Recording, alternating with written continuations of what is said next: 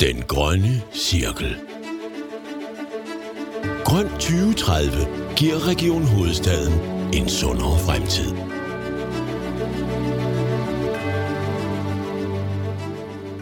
Velkommen til podcastserien Den Grønne Cirkel. I dag der har vi fint besøg af Klima-, Forsynings- og Energiministeren Dan Jørgensen. Så velkommen til dig, Dan. Tak for det. I Region Hovedstaden der arbejder vi jo fokuseret med den grønne omstilling og har gjort det i en årrække. Og vi har et meget ambitiøst omstillingsprogram, som vi kalder Grøn 2030. Og den podcast her, den handler om at gøre alle vores medarbejdere opmærksom på, hvad det er, vi gør, og hvad det er, vi skal gøre, og hvordan vi kan gøre mere. Altså at skabe indsigt og inspiration mm-hmm. til mere end 40.000 medarbejdere. Du kan næsten regne ud alene for vores størrelse, at vi har et betydeligt CO2-aftryk. Og i dag, der taler vi jo så lidt om klima og sundhed. Mm. Og der er det jo en sammenhæng der, at øh, klimaet har indflydelse på sundheden. Og sundhedssektoren har jo også et stort indflydelse på klimaet. Ja. Er du opmærksom på de sammenhænge? Ja, det kan du tro, men, men må jeg ikke lige starte med at sige, at jeg synes, det er virkelig, virkelig godt, at I er så opmærksomme på den her dagsorden, som I er.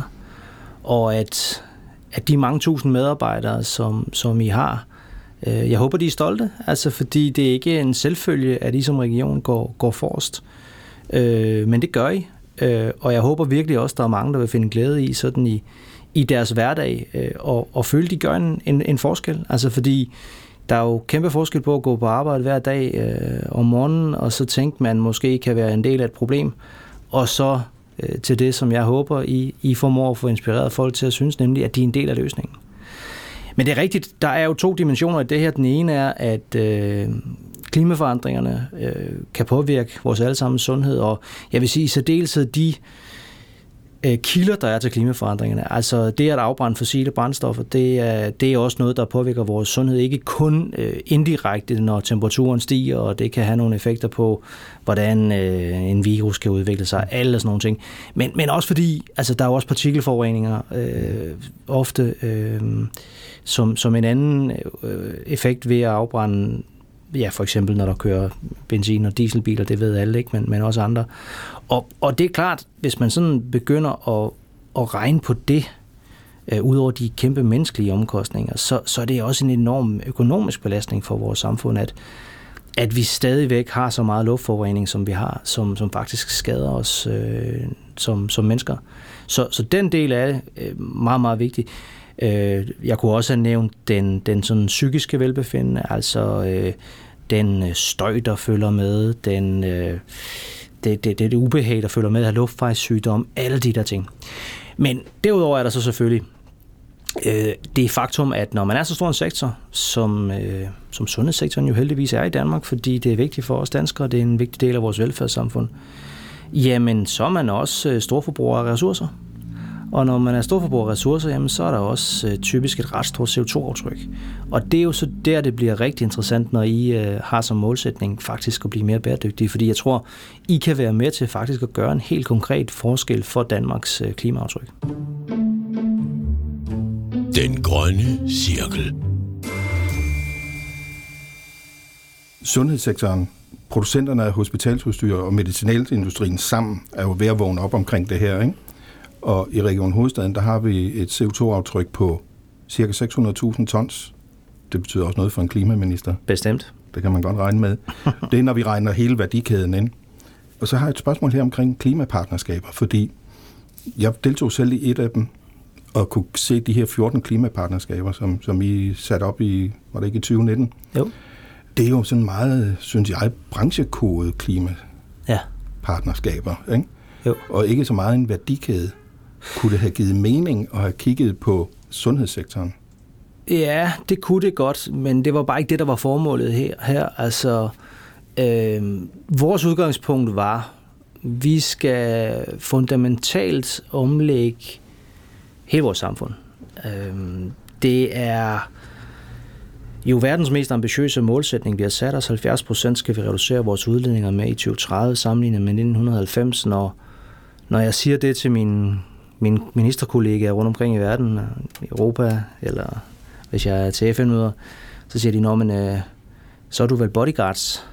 Fordi det er der mange lande, hvor man vil have behov for, fordi øh, de, øh, de regner med, øh, som et udgangspunkt, at, at med så øh, ambitiøs en målsætning, så må jeg have, have nogle meget magtfulde spillere i vores samfund herunder vores erhvervsliv imod mig. Øh, og hvorfor det? Ja, det er fordi, sådan vil det være i de fleste dele af verden, hvis man satte sådan et mål, fordi det er så ambitiøst. I Danmark er vi jo heldigvis bedre stillet. Øh, på den måde forstået, at vi faktisk har et erhvervsliv, der, der gerne vil det her. Øh, men det er jo ikke nogen selvfølge. Altså, det er jo også fordi, de føler, at de selv kan få indflydelse. Og, og det var i hvert fald meget vigtigt for os, da vi tiltrådte dag 19, at vi også gjorde den indflydelse øh, reel, så det ikke kun handler om, hvad de måtte kunne sige i, i avisernes spalter, og så kunne vi så lytte til det og tage bestik af det, men at de faktisk var med ved bordet, sådan at, at vi øh, lyttede til deres øh, råd, vi, vi lyttede til, hvad det var, de sagde var de største barriere, men vi satte så også til gengæld nogle modkrav. Og alt i alt så de her øh, klimapartnerskaber, de har så øh, forstrøget omkring 400 anbefalinger, hvor vi næsten snart har leveret på dem alle sammen, over 370 af dem. Så er det klart, det bliver nødvendigvis en lille smule sektoropdelt, når man siger, jamen så er der transportsektoren, så er der fødevaresektoren øh, osv. Ikke?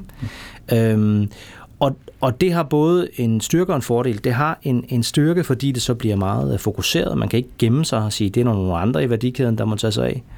Men, men det har selvfølgelig den ulempe, at man ikke øh, måske helt øh, formår at få de der øh, værdikæder med, som du også refererer til. Altså, det er vi meget opmærksom på, og derfor så er jeg også glad ved, at noget af det, der egentlig kom ud af det her samarbejde, det var jo, at det ikke kun var partnerskaberne sektor for sektor, men også partnerskaberne sammen, der skulle løse nogle af de her, øh, de her udfordringer. Og derfor er der faktisk kommet en hel del sådan tværgående samarbejde. Øh, et, et konkret eksempel, jeg kan nævne, er udviklingen af de her grønne brændstoffer, vi skal bruge i fremtiden, altså det, der hedder Power to X, hvor man tager vedvarende energi, laver det om via elektrolyse til brint, og så får brint til, ja, det kunne være brændstof, man kunne bruge på en flyvemaskine, eller i et containerskib, eller i tungtransport på vejene. Det er klart, det er et stykke arbejde, som øh, inkluderer både vores øh, øh transportsektor, vores energisektor, øh, vores landbrugssektor, som skal levere råvaren osv. osv. Så det er der faktisk kommet ud af det, og jeg forventer mig meget mere. Så er der så igen det her, øh, og det skulle så være det sidste, den sidste pointe, jeg lige vil, vil have med i den her omgang, at der er jo også i det, man samlet set kunne kalde den offentlige sektor, hvor, hvor regionen selvfølgelig jo er en, er en del af det, som jo øh, så er ekstra kompliceret på den måde forstået, at det er jo så ikke øh, kun det private, det er jo faktisk primært det, det offentlige, men jo i samspil med det private. Øh, og, og der er vi også godt i gang, men der tror jeg, vi kan blive endnu bedre. Det tror jeg bliver rigtig vigtigt. Mm. Grøn 2030 Den, øh, jeg taler jo med mange om, om klima og klimaudfordringer og så videre. Og jeg har den opfattelse, at øh, hvis vi kigger 30-40 år ude i fremtiden, så er vi jo meget tæt på at være CO2-neutrale, og så har teknologien løst det meste for os. Men hvis man læser FN's klimarapporter, så er det jo også tydeligt, at de store udfordringer, de er faktisk, hvad der sker indtil da. Ja, ja der er behov for at handle nu, fordi øh, jeg er sådan set helt enig, at, at med de teknologiske udviklinger, der er på vej, jamen så synes jeg ikke længere, det giver mening at sætte spørgsmålstegn ved, om vi kan gøre noget ved klimaforandringer. Det, det kan vi.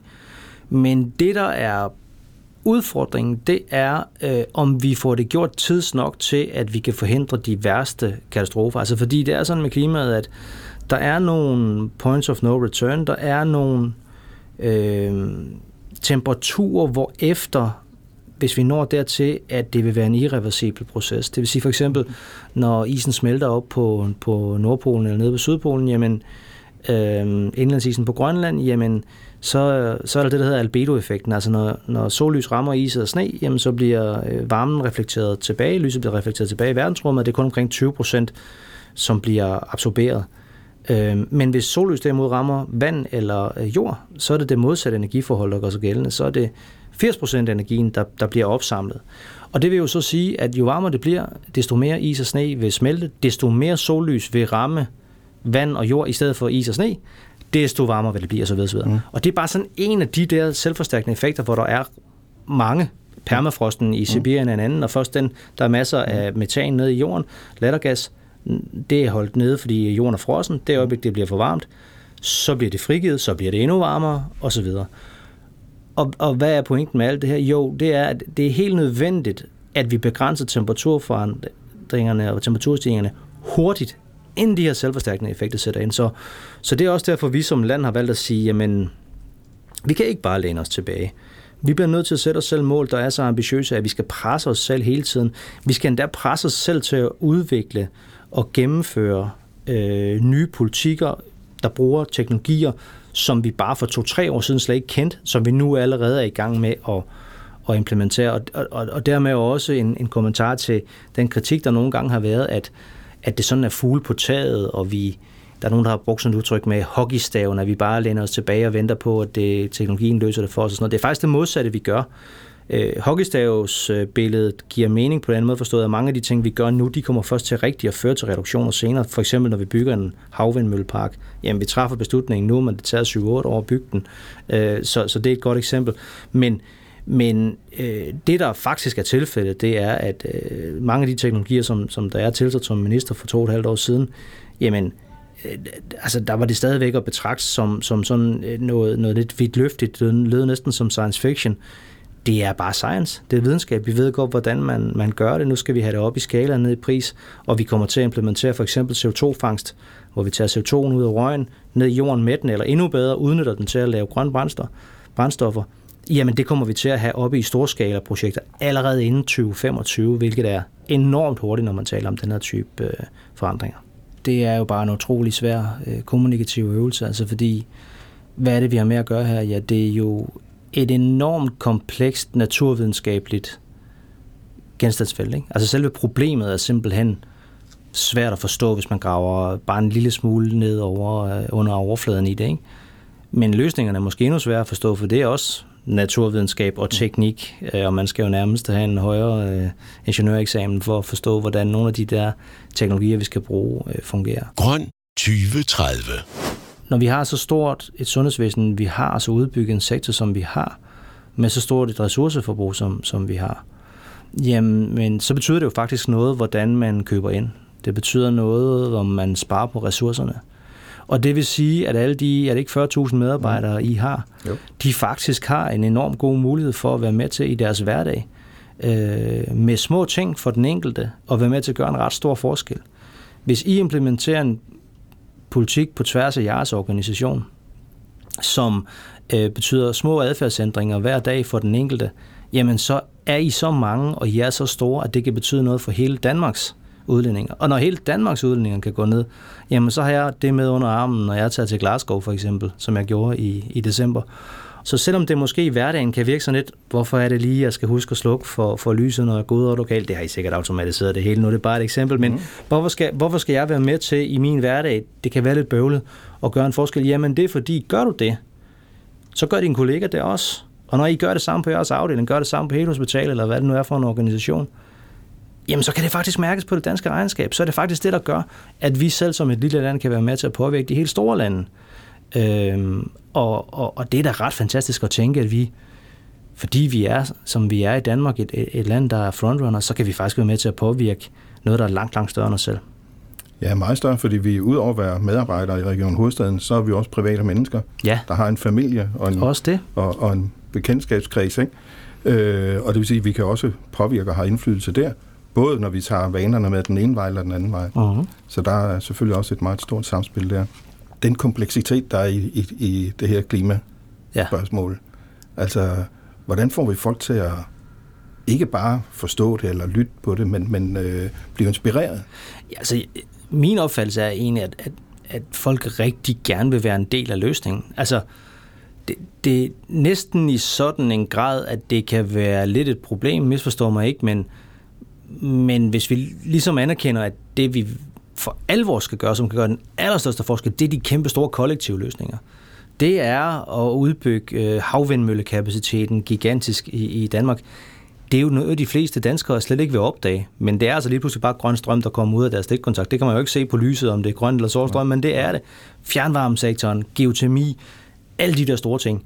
Så det faktum, at vi gør rigtig mange ting, som gør os til verdensførende, men som ikke rigtig kan mærkes i, i, i menneskers hverdag, det er egentlig lidt et problem, tror jeg, for, for klimakampen, fordi jeg tror, at folk har behov for at føle, at det ikke nok bare bidrager via sin skattebillet, og så kan politikerne træffe de beslutninger, og så kan vi blive verdensførende.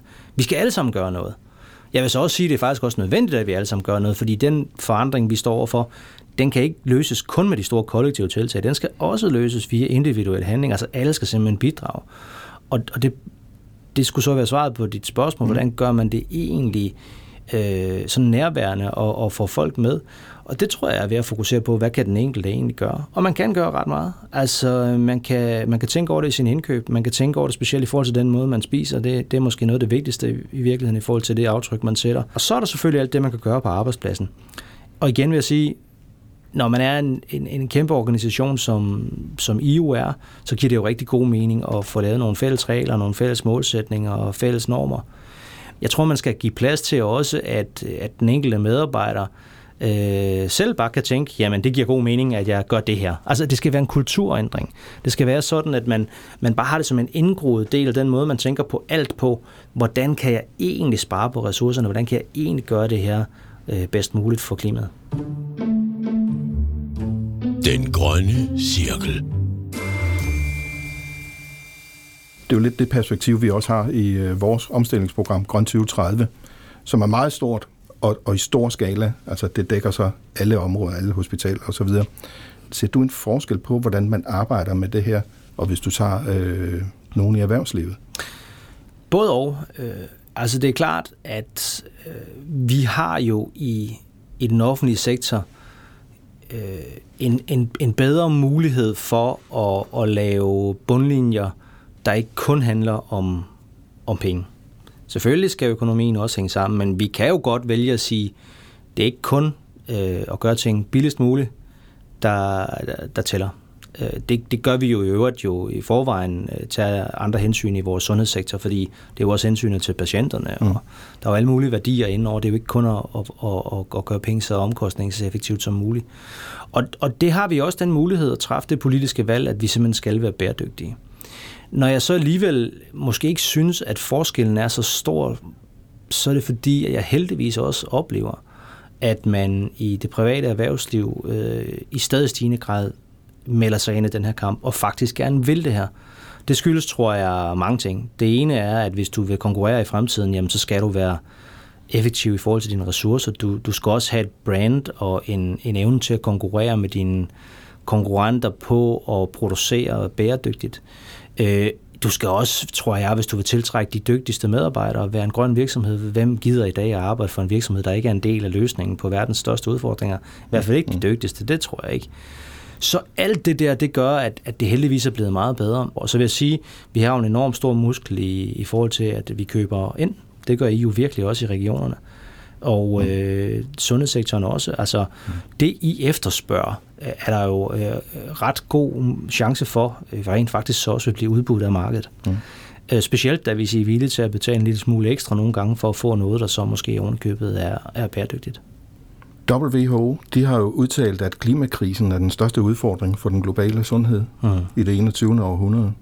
Og det velansete tidsskrift The Lancet, der følger den her udvikling, på sundhedsområdet, de har nu øh, opjusteret til rød alarm. Og så tænker jeg, det er jo spændende læsning. Øh, og nu er vi jo så heldigvis på vej ud af en coronakrise. Men hvis man tænker corona-kommunikation, både sådan globalt øh, mm. og, og nationalt, men også måske på organisationsvirksomhedsniveau, øh, er der noget, vi kan lære af det? Ja, det er der, men, men jeg synes, man skal passe på med at trække sammenligningen for langt. Men lad mig starte med at sige, hvad man kan lære af det. Altså, jeg må sige, at jeg er meget stolt af den måde, vi i Danmark er forløbig kommet igennem den her pandemi på. Altså, der er formentlig ikke noget land i verden, tror jeg, der, der egentlig har klaret det så forholdsvis godt, selvom at, at jeg selvfølgelig ikke skal negligere, hvor hårdt det har været, specielt for sundhedssektoren. De mennesker, der virkelig har trukket veksler på, der er også mennesker, der er døde af det her i Danmark, og der er også virksomheder, som har haft det hårdt, og folk, der har mistet deres job osv. Så, videre. så det er bestemt jo ikke, fordi jeg siger, at det har været nemt for nogen, men, men jeg kan bare ikke rigtig pege på noget land, jeg gerne vil bytte med i verden. Altså, vi, vi har virkelig lukreret på, at vi har en utrolig dygtig sundhedssektor i Danmark. At vi har nogle eksperter, noget, noget ekspertise, der kan rådgive øh, os, der er beslutningstager, og at vi på Christiansborg øh, har været i stand til at træffe de rigtige beslutninger øh, hurtigt og effektivt og resolut. Så er jeg med på, at der, der også har været diskussioner om at de enkelte tiltag, specielt her i den senere del af forløbet, men, men i starten der var vi jo faktisk enige på Christiansborg om, om det meste, også når der skulle udskrives ganske store øh, regninger. Og den der, ja, englænderne kalder det sense of urgency, altså den der krisebevidsthed, vilje til at agere, vilje til at arbejde sammen, øh, og så det, det faktum, at vi har et, et, et rationelt, velfungerende, øh, velorganiseret øh, sundhedsvæsen, det, det er det, der har, der har bragt os igennem, og det er i virkeligheden de samme ting, der skal bringe os igennem klimakrisen. Altså. Grøn 2030 nogle de kæmper med at finde meningen i deres arbejde. Hvordan finder du øh, mening i dit arbejde som ja, minister? det, det vil jeg sige, det er ikke så svært. Lige, lige mit job er det ikke svært.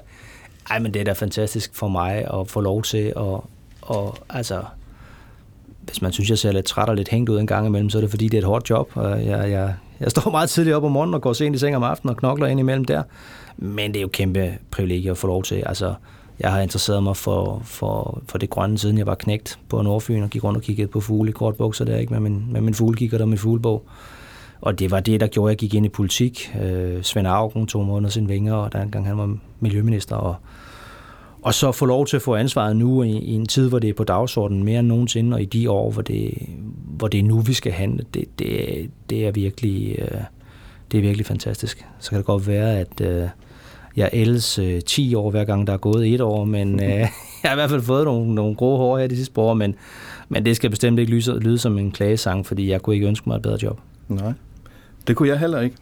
Og jeg tror faktisk, jeg kan trumpe den på, på mening, fordi øh, tænk at få lov at arbejde med grøn omstilling. Og sundhed. Og sundhed. Ja, det kan jeg godt Det kan næsten ikke blive bedre. Nej, det kan jeg godt forstå. Og det håber jeg også, der er rigtig mange af de der 40.000 medarbejdere, I har, der, der tænker. Jeg er helt med på, at man har jo alle mulige forskellige øh, funktioner i sådan en, en kæmpe organisation, men altså, jeg synes, det er vigtigt at, at, at altid se sådan øh, helheden i de ting, man, man laver. Ikke? Så selvom at man måske har en funktion, som ikke gør, at man er i direkte kontakt med en patient, eller ikke gør, at man direkte har, har, øh, har indflydelse på, hvor meget der bliver, der bliver udledt eller brugt af ressourcer, så er man jo en del af en stor organisation, som, som hænger sammen, og hvor alle faktisk er afhængige af hinanden. Så det kan godt være, at man har en jobfunktion, hvor, hvor selvom man ikke ser fru Jensen, der kommer ind med, med, med hofteskred, jamen hvis ikke du alligevel løser din opgave et helt andet sted i organisationen, så, så er det faktisk ikke sikkert, at fru Jensen kan få den behandling, hun skal have. Og, og hvis ikke, at, at man, man alle steder i organisationen tænker på det her med ressourcerne, tænker på, at få minimeret øh, energiforbrug osv., jamen så kan, så kan hele organisationen ikke leve op til sit til sine klimamål, og så, så, så bidrager man ikke med det, man, man måske kunne øh, i forhold til at påvirke resten af landet, og hvis vi skal være lidt et løft i resten af verden. Ja. Dan Jørgensen, tusind tak for det, du vil komme og dele lidt holdninger og indsigt med os. Det er meget I den podcast, vi kalder Den Grønne Cirkel det grønne omstillingsprogram, Grøn 2030 i Region Hovedstaden. Må, må jeg så ikke sige, at jeg faktisk også har en podcast? Den hedder, den hedder Planet A. Ja. Øh, det, er, den, det er så på engelsk, men jeg taler med, med eksperter og politikere og sådan fra hele verden. Så hvis der er nogen, der er interesseret i det her, og godt kan lide at lytte til, til podcast, og det ikke gør noget, det er på engelsk, så kan man jo gå ind og, og lytte til den. Og, og, og til sidst igen, kæmpe tak for, at jeg måtte være med selvfølgelig, men, men endnu mere for, for den kæmpe indsats, som I gør. Du gør personligt, men men øh, i endnu højere grad alle de mange tusind mennesker, der, der arbejder i regionen. Glæd dig til den næste grønne cirkel.